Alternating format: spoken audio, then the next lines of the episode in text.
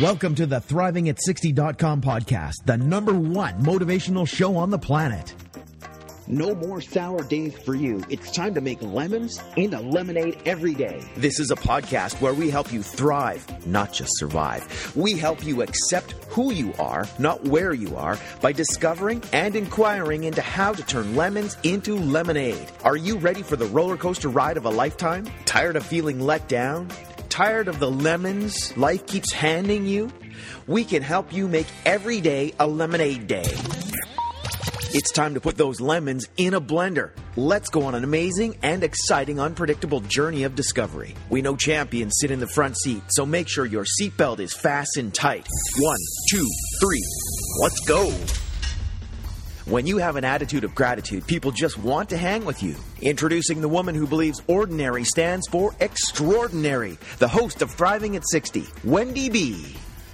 Welcome. This is Wendy B, and I'm a life coach. And I started this podcast because I believe ordinary people become extraordinary people. What makes them extraordinary is sometimes the adversity they have lived through and who they've become, regardless of those circumstances. Sometimes it's little acts of kindness they bestow on people, one act of kindness at a time. I believe that most of us have the ability to thrive, not just survive. My intention is to cause curiosity, excitement, thought provoke, to cause people to alter their thinking alter their thinking in a way that would not have altered otherwise, and living from that possible altered view, create a new future for oneself, a new future that wasn't going to happen if you didn't alter or question your old views. This could cause unpredictable results that could make a permanent difference in your life and in the lives of others around you.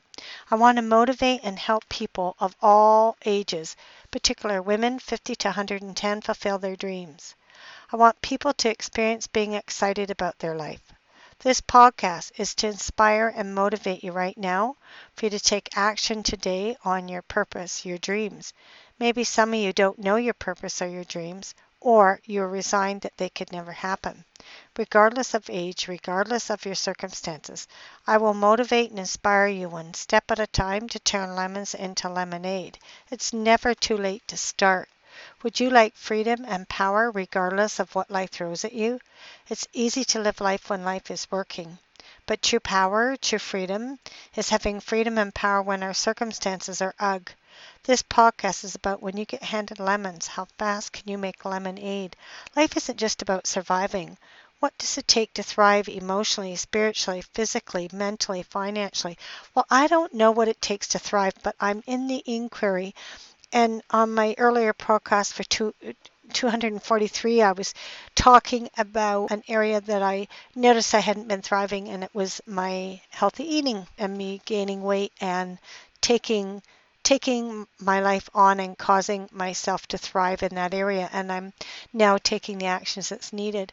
And now we're looking at what are we tolerating uh, at 244 was what are we tolerating or putting up with and what I saw was I had been tolerating, I wanted to create an environment that, that called me to be very present and very loving and just like really appreciated and respected. And the environment that I've lived in the last two years worked for until it didn't. And then I caught myself really good at, I'm starting to master when I'm reactivated, like taking on that practice of noticing that I'm being reactivated and that what is happening right now, I'm only being triggered. If I'm reactive, I'm only being triggered from something from the past. And it might have nothing to do with now. So, um, and I discovered that with my landlady. Uh, she, it, my experience of her is that she likes to control situations in such a way that in my experience, I'm not left with a lot of dignity. And my experience also is that she doesn't care if I'm comfortable. She just wants it done a particular way. And I don't know what has happened in her past that she has to be this controlling, but she is. And I've been able to live with it because we haven't, even though we have separate apartments, I rarely see her and we just text from time to time. But I got myself really reactivated about a situation and it was a boundary for me. And so we're looking at the steps that we would take to get ourselves not reactivated. Now, I caught myself reactivated, uh, and and one of the things that that has me be more reactive than other times is if I'm hungry, lonely, angry, or tired. Those are four things I need to look at. Am I hungry? Am I angry? Am I lonely and tired? And one she'd sent me this text, and I walked into the apartment, and there's no lights until you get to a certain part, and tripping on my shoes. I was hungry. I was lonely. I had just led an event that I didn't feel I, I hadn't led as a, effectively as I wanted. So I was hungry, lonely, tired, and and it when I'm that I'm I'm really vulnerable and I can be reactivated easily, and when I'm reactivating, I'm not thriving, and and then all of a sudden things from the past come in. So what I'd like to talk on the next few podcasts is what are the uh, habitual reactive patterns do you have that don't serve you? And are you committed to being free?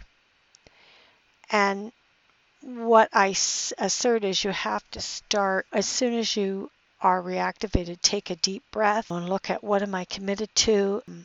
And then also, uh, I think looking at really helps if you know what your triggers are. And that is really useful to know what your triggers are. And I'm just starting to learn what my triggers are. You know, I'm in my 60s. I'm just starting to realize. I, I, I mean, I probably have before noticed certain triggers. Know certain people I have. I can't be around a long time or I'll get triggered. Like my dad is one um, from his unhealthy my experience is he has really unhealthy ways of living and speaking that can trigger can trigger memories from my past and so there's certain people like that that I can't be around long. I, I don't know about you, but I can't be around them long. I can be around them and my and my practice is to keep being in such a way that I regardless of who they're being, I can be peaceful and loving.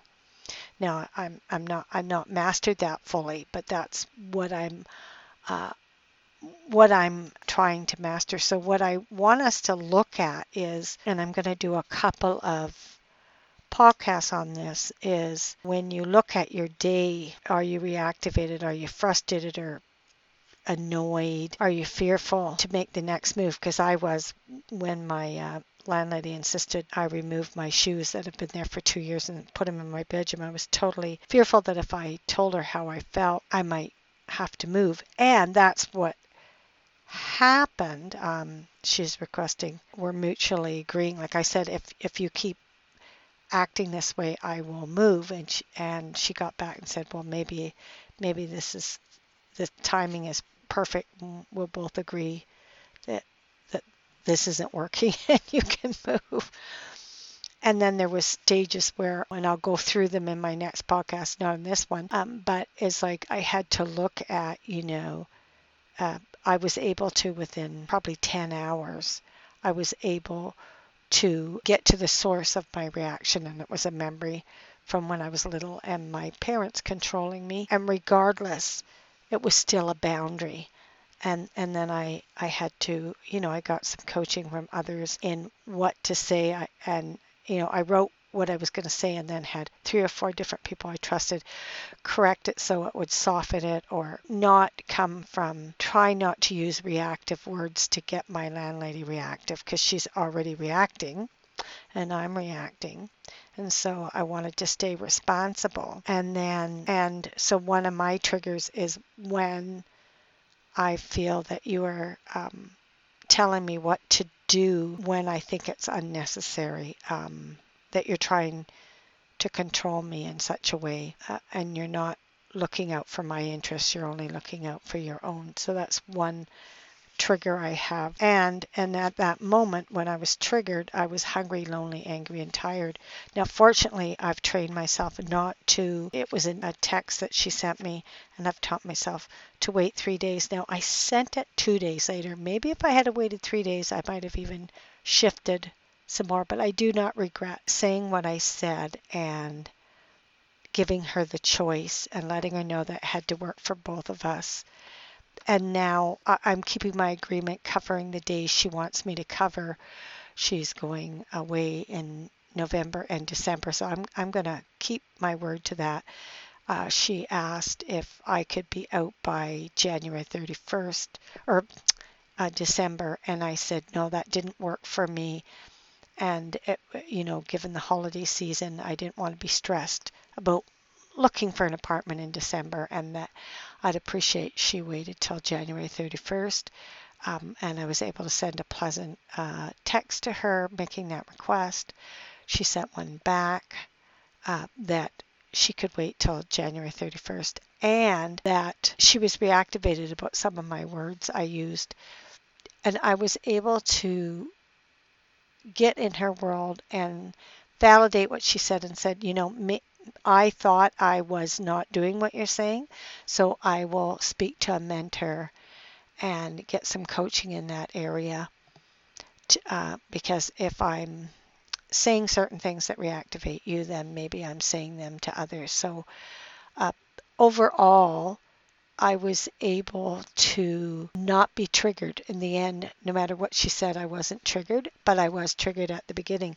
So I, I, I would like to ask you do you know what your triggers are? And they can be small things. You want to take a moment to think about your day and whether you've only had a few hours or maybe you, you know you're ready to hit the sack.